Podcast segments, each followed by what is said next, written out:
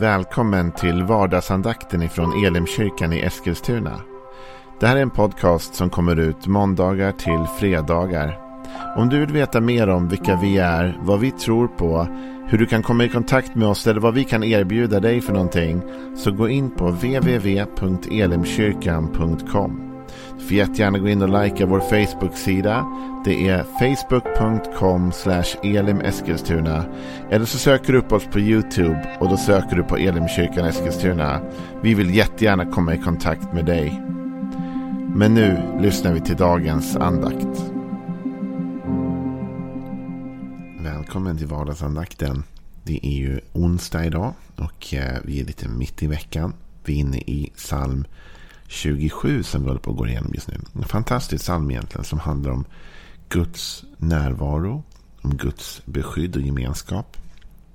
Och vad det innebär för livet. Och det är en ganska lång psalm. Så vi hinner liksom inte ta exakt vers för vers. Men vi, eller vi hinner ta vers för vers. Men vi hinner inte gå igenom hela psalmen på en gång. Och vi hinner inte läsa igenom hela varje dag. Därför att det tar lite för lång tid.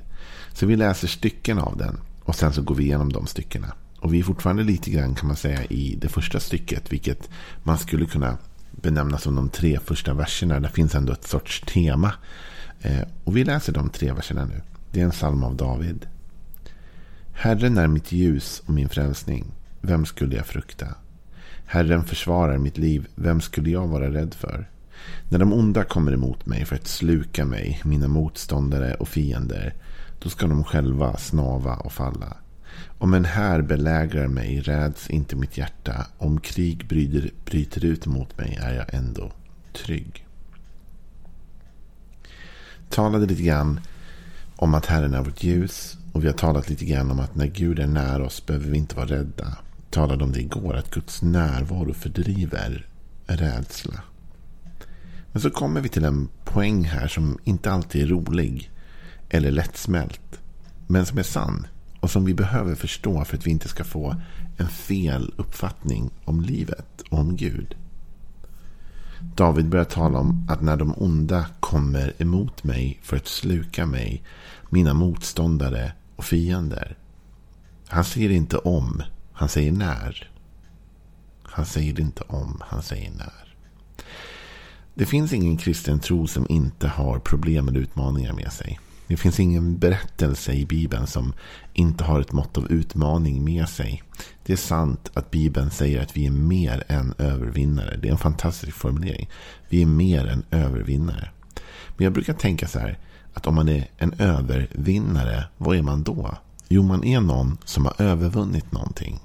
Det är ju det som en övervinnare är. Med andra ord, att vara en övervinnare innebär per definition motstånd. Man kan inte vara en övervinnare utan motstånd.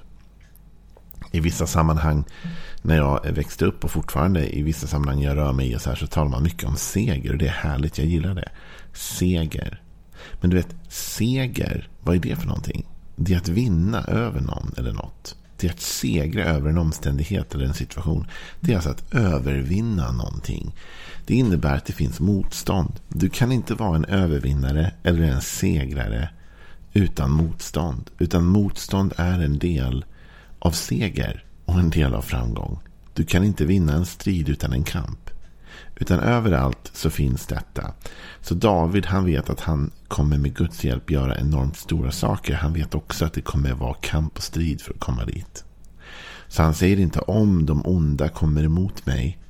Utan han säger när de onda kommer emot mig. Så David vet, han är förutseende. Och kanske någon tänker, men vi ska väl leva i tro.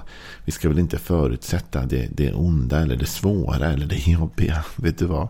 Vi ska visst förutsätta det svåra och det jobbiga och det tuffa. Men vad, då säger du, men, men lever vi inte i tro? Jo, jo.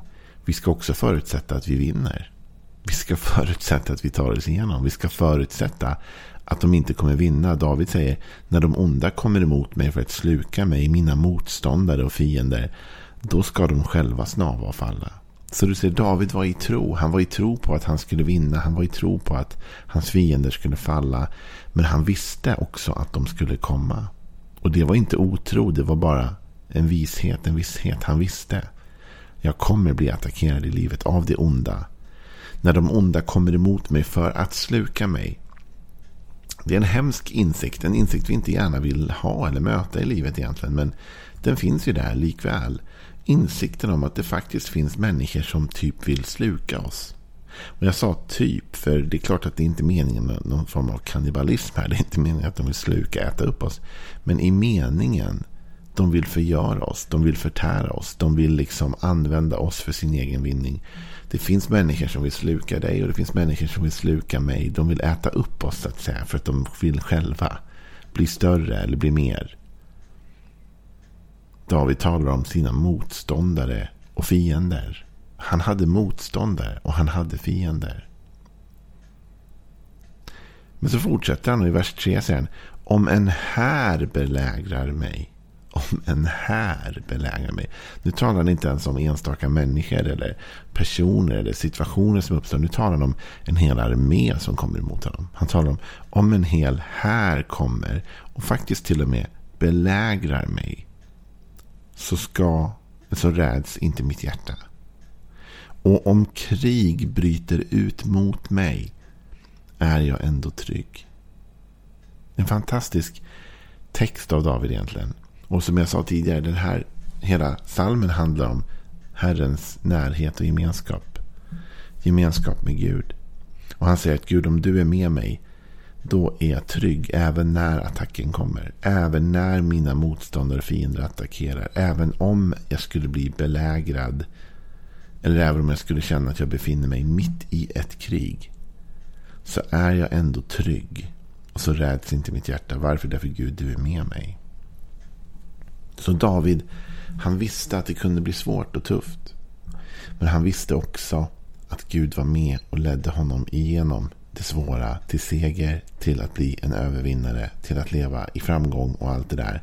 Men det ledde ändå dit genom svårigheter. Jag tror att en del människor får svårt med sin tro.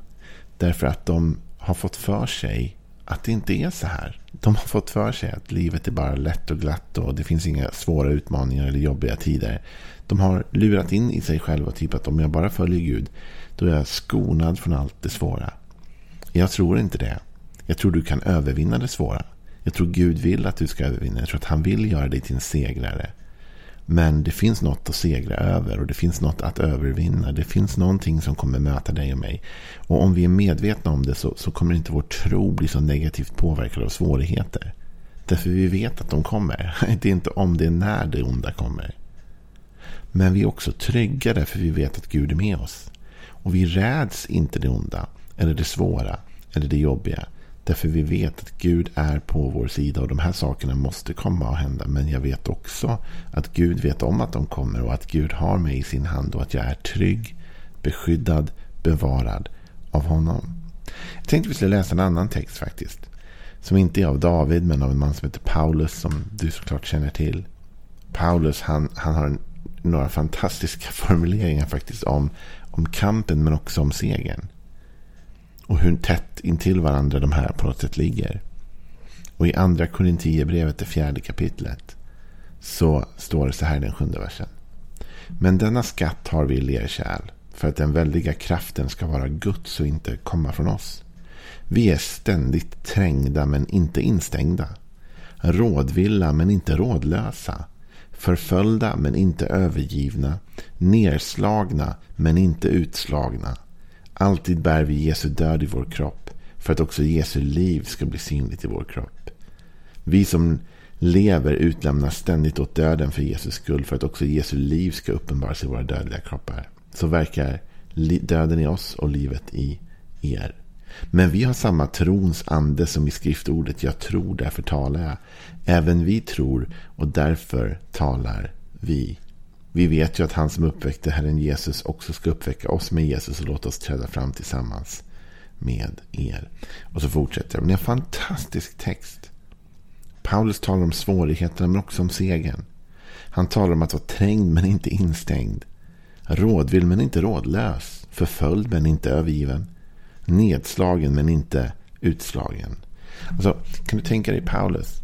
Han räds inte utmaningen. va? Han säger okej, okay, fine, vi kommer bli stängda och inträngda. Vi kommer bli stäng, äh, trängda, men aldrig instängda, säger han. Med andra ord, det finns alltid en väg ut. Va? Vi kommer vara rådvilla ibland, men vi kommer aldrig vara rådlösa. Utan vi har alltid Gud att vända oss till. Vi kommer vara förföljda, men vi kommer aldrig någonsin vara övergivna. För Gud är med oss.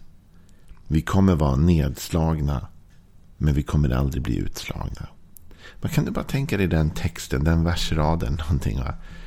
Du kan bli nedslagen men aldrig utslagen. Bara det skulle vara en predikan. Jag känner att jag kanske får förbereda en sån snart. Du vet en sån nästan väckelsepredikan du vet. Du kan bli nedslagen men aldrig utslagen. Aldrig utslagen. Bibeln säger att vi är nedslagna men vi är inte utslagna. Det innebär att ibland ligger vi på marken som en boxare och det räknas åtta, nio men vi hinner upp innan tio. Vi är liksom nedslagna men vi är inte utslagna. Det finns en comeback kvar liksom. Så till dig som lyssnar på det här vill jag säga så här. Det kanske är så att du går igenom jättetuffa prylar just nu. Vet du vad? Det är helt bibliskt. David sa inte om det onda kommer, han sa när det onda kommer. Han talade om fiender. Han talade om motståndare. Han talade om att vara belägrad. Men han talade också om att ändå känna trygghet och ro och frid. Och då tänker du, hur kan man göra det under de omständigheterna? Jo, därför han visste att han hade Gud med sig. Och han visste precis det som vi läste Paulus säga nu. Att man kan vara trängd utan att vara instängd, rådvill utan att vara rådlös, förföljd utan att vara övergiven. Man kan vara nedslagen utan att vara utslagen. Om man har Jesus med sig så är man en övervinnare. Men det finns någonting att övervinna. Man är en segrare, men det finns någonting att besegra. Men Gud ger oss kraften, styrkan och vägen att göra det. Allt bygger på förtröstan och att vi inte är ensamma i den här kampen eller utmaningen. Vi har någon med oss. Vi har Gud själv med oss på vår sida. Paulus han fortsätter att lägga ut det här i några av de mest kända och vackraste verserna egentligen i Bibeln. Från Romarbrevet, det åttonde kapitlet. Så talar han om Jesus och han talar om vad som kan skilja oss från honom egentligen. Och i Romarbrevet 8 och 35 så ställer han frågan. Vem kan skilja oss ifrån Kristi kärlek? Nöd eller ångest? Förföljelse eller svält? Nakenhet, fara eller svärd? Det står ju skrivet för din skull dödas vi dagen lång, vi räknas som slaktoffer. Men i allt detta vinner vi en överväldigande seger genom honom som har älskat oss.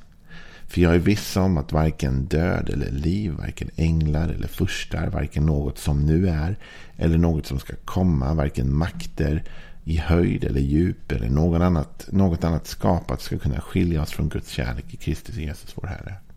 Så här talar Paulus, vad talar han om egentligen? Han talar om en överväldigande seger.